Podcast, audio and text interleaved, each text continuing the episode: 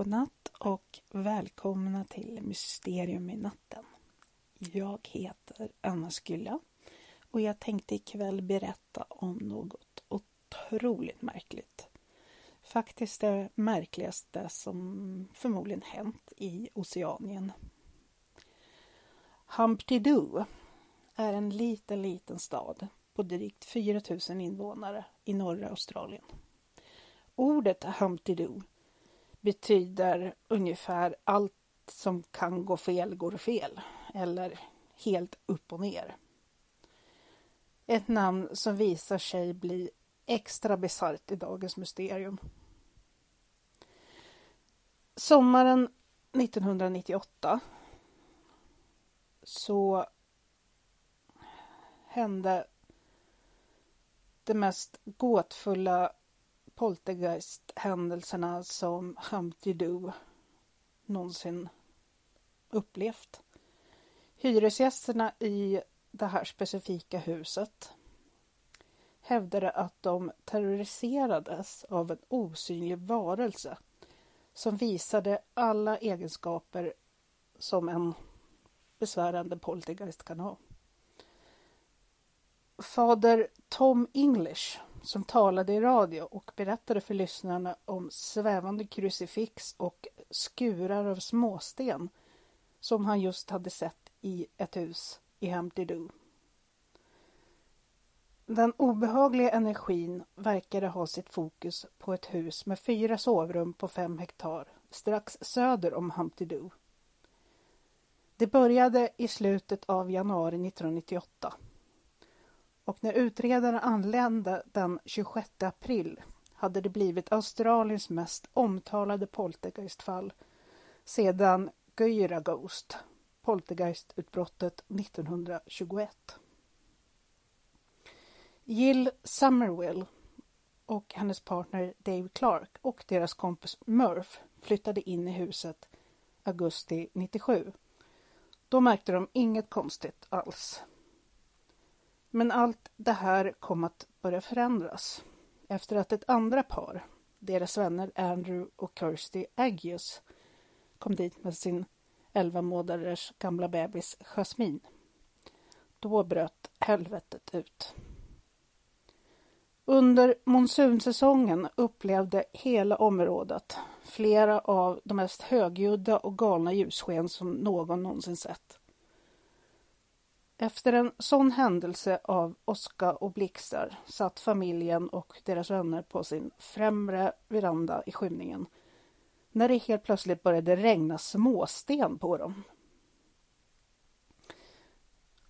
De var lite småtrötta och de antog att det var, det var bara någon kompis som prankade dem. Så de helt enkelt, de bara reste sig och de gick in. Bara för att få en massa sten kastade efter dem i klassisk poltergeist-stil. Det börjar väl någon enstaka småsten som kastades efter dem för att sedan övergå till regelrätt pepprande av vännerna. Stenarna var identiska med den sorts sten som de hade över deras långa uppfart till huset. De landade på golv, bord, sängar och deras huvuden efter att ha materialiserats precis under taket. Fastän fastigheten var helt genomblöt från monsunen var alla småsten som föll inuti, inuti huset då, snustorra. Till deras förskräckelse började också knivar, batterier, skiftnycklar, krossat glas och andra föremål först falla som de materialiserade sig eh, ur taket och sen började diverse föremål slingra sig över golven i olika rum. För dessa extremt ordinära, vanliga, hårt arbetande unga män och kvinnor så var det visserligen väldigt konstigt, men det var uthärdligt. Det ändrades däremot när meddelanden började dyka upp på väggarna och golven. Orden stavades med till exempel deras alfabetbrickor för de brukar spela pet på kvällarna. Och eh, de här små ordbrickorna, de användes för att skriva meddelande med. Det klottrades på golv och tak. Och det formades väldigt snyggt med hjälp av en massa småsten och grus. Den mest obehagliga aspekten enligt vännerna av det här, det var den allra första serien av ord som stod brand, hud, bil, hjälp och sen Troy. Och de tyckte att det var, det hänvisade tydligt till deras kompis Troy som hade omkommit i en trafikolycka i januari. Ett stort kors och en treudd, båda gjorda av hundratals småsten, dök också upp. Ganska förståeligt kunde man föreställa sig att de för var dag blev mer och mer ja, eh, hysteriska i brist, brist på annat. Så då kontaktade de en präst. Fader English, eller han heter Tom English egentligen, från Humpty anlände till huset för att mötas av en pistolpatron som föll från ingenstans för att landa vid hans fötter. Och sen flög en medicinflaska ut ur ett tomt rum. Även om han var erfaren i sådana här frågor så han välsignade platsen och han stänkte heligt vatten i alla rum. Poltergeisten reagerade på det ganska klassiska sättet. Den blev galen, krossade flera rutor.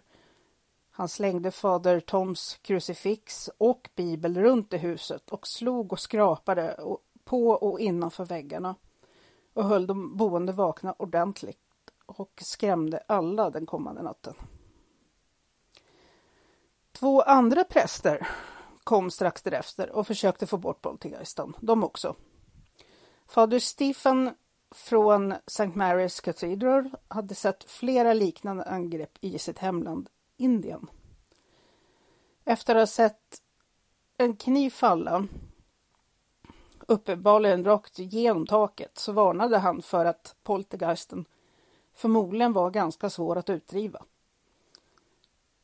Vännerna var både rädda och frustrerade och de sökte vidare efter någon sorts hjälp i alla fall. De kom i kontakt med en grekisk ortodox präst som kom hem till dem och gjorde ett altare på köksbordet. Välsignade varje rum, igen, och läste något ur en stor svart bok som de här hyresgästerna aldrig fattade vad det var för en bok. Medan de tittade på när han utförde ritualen så såg de helt plötsligt prästen bli överfallen av en osynlig kraft som upprepade gånger försökte rycka boken ur hans grepp och vrida hans högra arm bakom ryggen. Med askgrått ansikte sa han till slut att hans motståndare var tuffare än den genomsnittliga poltergeisten. Snart tipsades den lokala Litchfield Times om galenskapen som försiggick och dess redaktör Jack Ellis och två reportrar besökte huset. De observerade snart någon form av energi som kastade sten och diverse hushållsföremål och på nolltid så blev historien världskänd. De stackars hyresgästerna tog snart emot telefonsamtal dag och natt från radiostationer, tv och tidningar från så långt bort som Europa. Men det var inte bara världen som fick reda på de här galna händelserna. Det kom också till deras hyresvärd kännedom. Han hade slappnat av framför kvällsnyheterna en kväll när han plötsligt såg sin egen egendom på tv. Han lyssnade uppmärksamt på historien och bestämde sig sedan för att besöka huset för att se omfattningen och skadan. När han kom var han inte det minsta imponerad och blev rätt förbannad och kontaktade sin advokat och ordnade så att de två familjerna skulle vräkas. På så sätt så startades ett av de mest ovanliga rättsfallen mellan hyresvärdar och hyresgäster i Australiens historia. När de två paren kom till domstolen så blev de väldigt förvånade och chockade över domen. Domaren verkade som tur var ha en lite spirituell sida och trodde på deras redogörelse för den här poltergeistaktiviteten. Han beslutade så småningom då att de boende inte kunde hållas ansvariga för en poltergeist handlingar. De var därför inte heller ansvariga för eventuella reparationer av bostaden. I stormen av mediehypen skrev hyresgästerna på ett kontrakt som beviljade exklusiva rättigheter till berättelsen för en vecka till Sydneys Channel 7. Även om de utlovade 5000 dollarna, australiska dollar, skulle vara mycket välkomna skrev de under i huvudsakligen förhoppningen att skyddas från andra mediatrakasserier och i hoppet om att videobevis kanske skulle kunna validera deras berättelse. Det förvandlades dock ganska snabbt till ett fiasko. Även om hela tv-teamet snabbt blev troende efter att ha undvikit ett dussintal flygande föremål så blev de också oerhört frustrerade när poltergeisten började leka kurragömma med deras kameror. De personer som hade handhållna kameror var alltid vända åt fel håll när föremål landade precis bredvid dem. Med huset tomt och låst spelade fasta kameror in en hel del av ingenting. Till signalen om att batteriet tog slut slocknade. Sen när en av kameramännen gick in i huset med nya batterier hörde hans lite oroliga kompisar en massa täta smällar och sen dök meddelandet upp. Ingen kamera, ingen tv, upp på väggar och golv för att håna dem. Efter 24 timmars arbetsdagar och stora besvär för de boende lyckades tv-folket bara registrera tre föremål i rörelse. En nappflaska som oförklarligt faller från toppen av en mikrovågsugn. Ännu en pistolkula som föll från taket och ett plastlock som flyger in bakom ett skåp. Channel 7's Today Tonight en av landets minst etiska tabloidprogram, använde ändå historien med stor fördel och fick mycket höga betyg vid den tiden. Till slut, till de hemsökta hyresgästernas fasa och till förskräckelse för deras egna kameramän och journalister på Channel 7 beslutade producenterna som hade ägt historien i en vecka att förkasta den. Med hjälp av en manipulerad video med missvisande voiceover försökte de bevisa att de hade sett en av de kvinnliga vännerna när hon kastade ett föremål. Poltergeist-historien var död.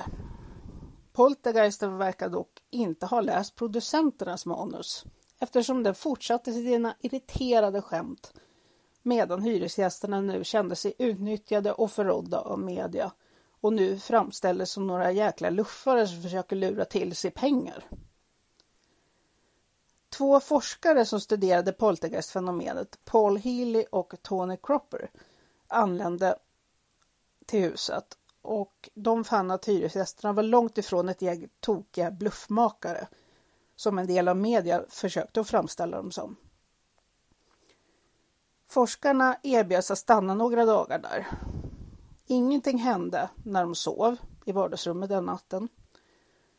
Men under de följande fem dagarna, ofta med bara en familjemedlem i hela huset, så föll ett trettiotal föremål runt om. En gul glödlampa föll till exempel bredvid dem på betongen på uteplatsen utan att gå sönder.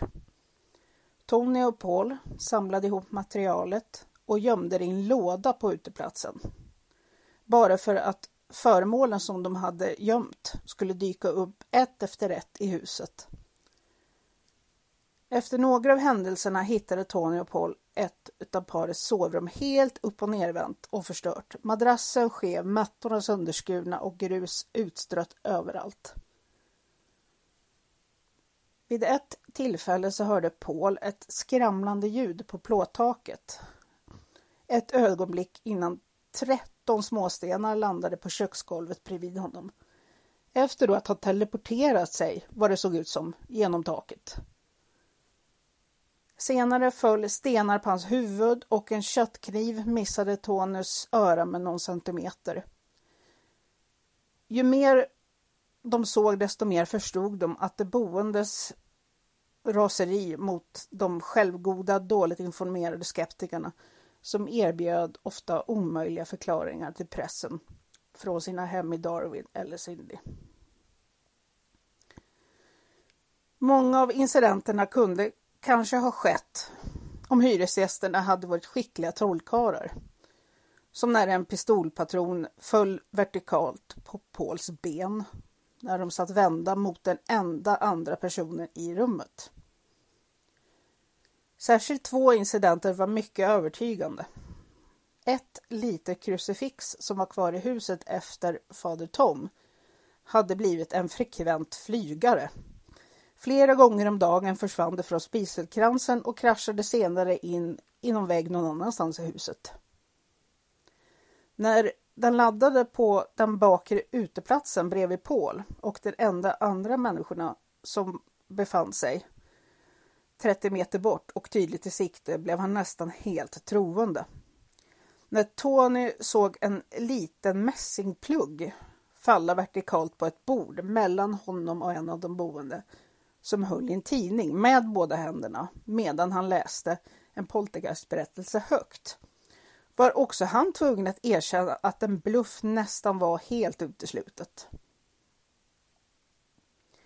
Det var minst sex journalister som besökte huset efter detta, som också det slutade som helt och fullt troende på det som skedde.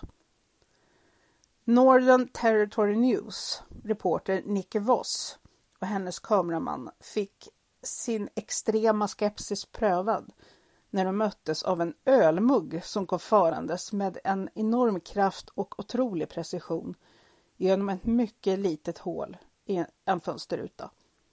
Strax därefter, när de stod med ryggen mot en rejäl vägg, så träffades de i nacken av en skur av grus.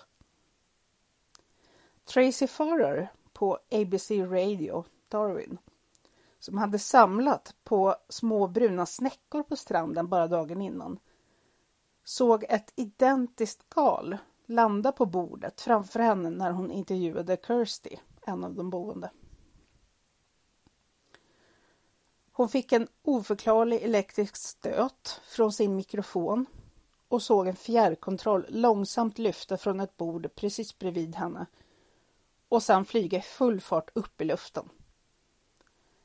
Även om hon var på sätt och vis glad så plågades hon. Hon, hon blev djupt berörd av det som hände.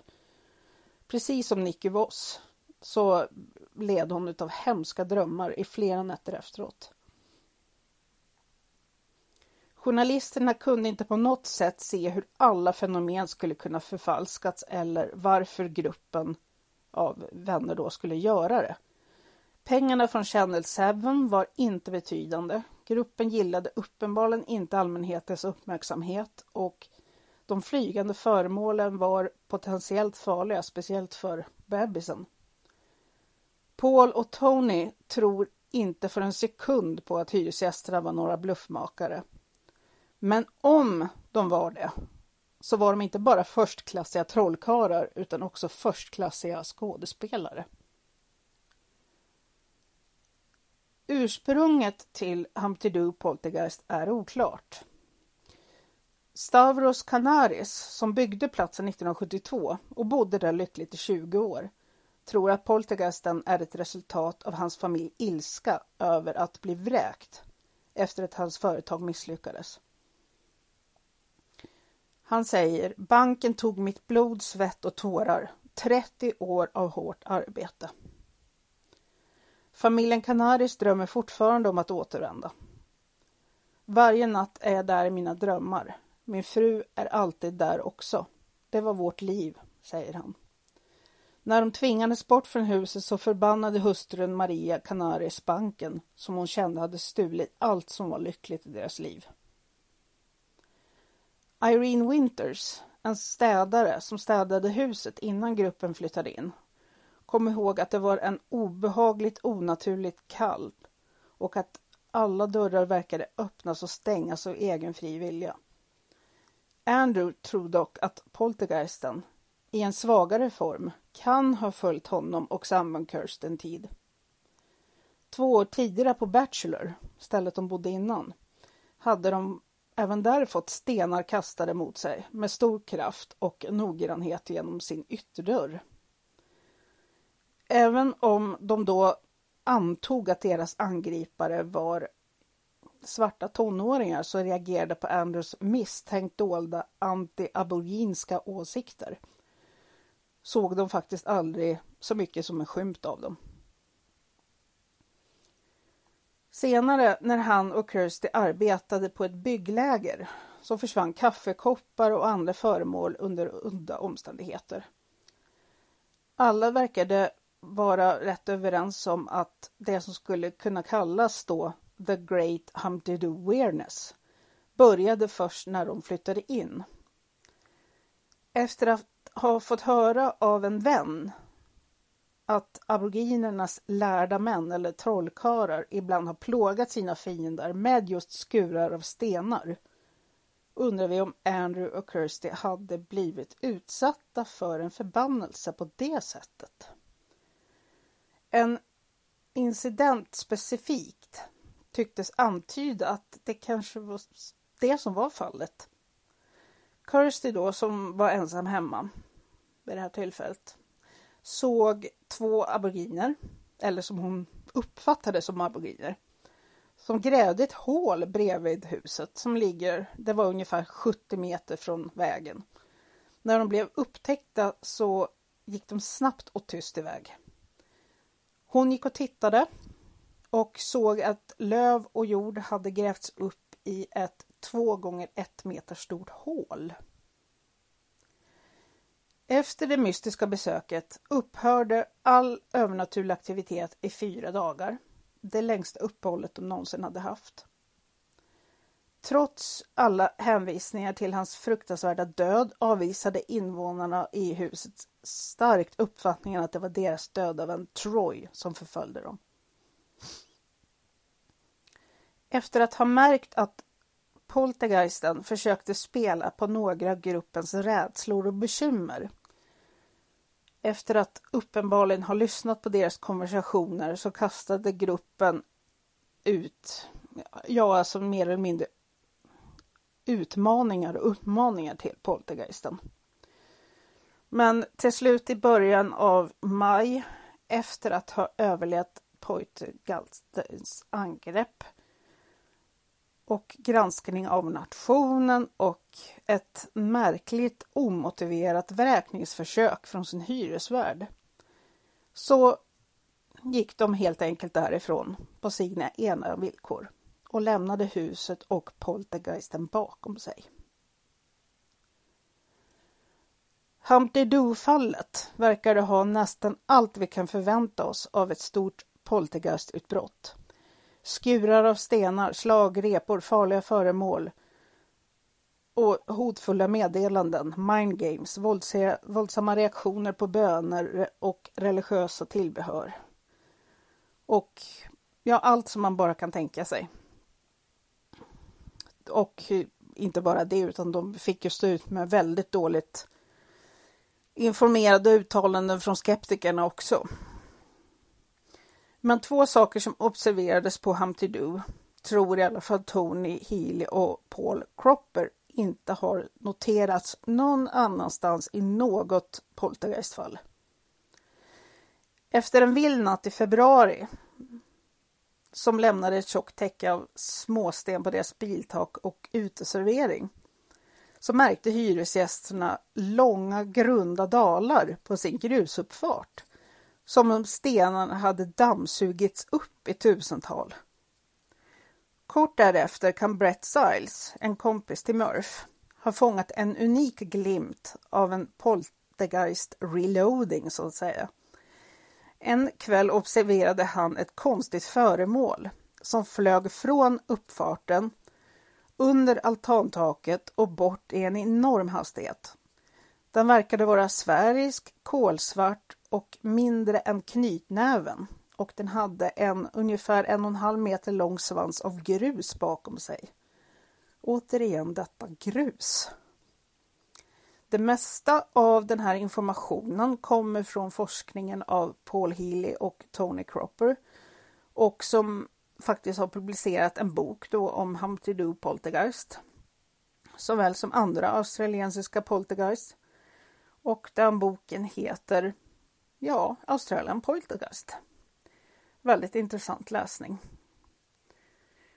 Vissa kommer alltid att skrika bluff och andra kommer helt enkelt aldrig helhjärtat tro på det som skedde i Hamterdu.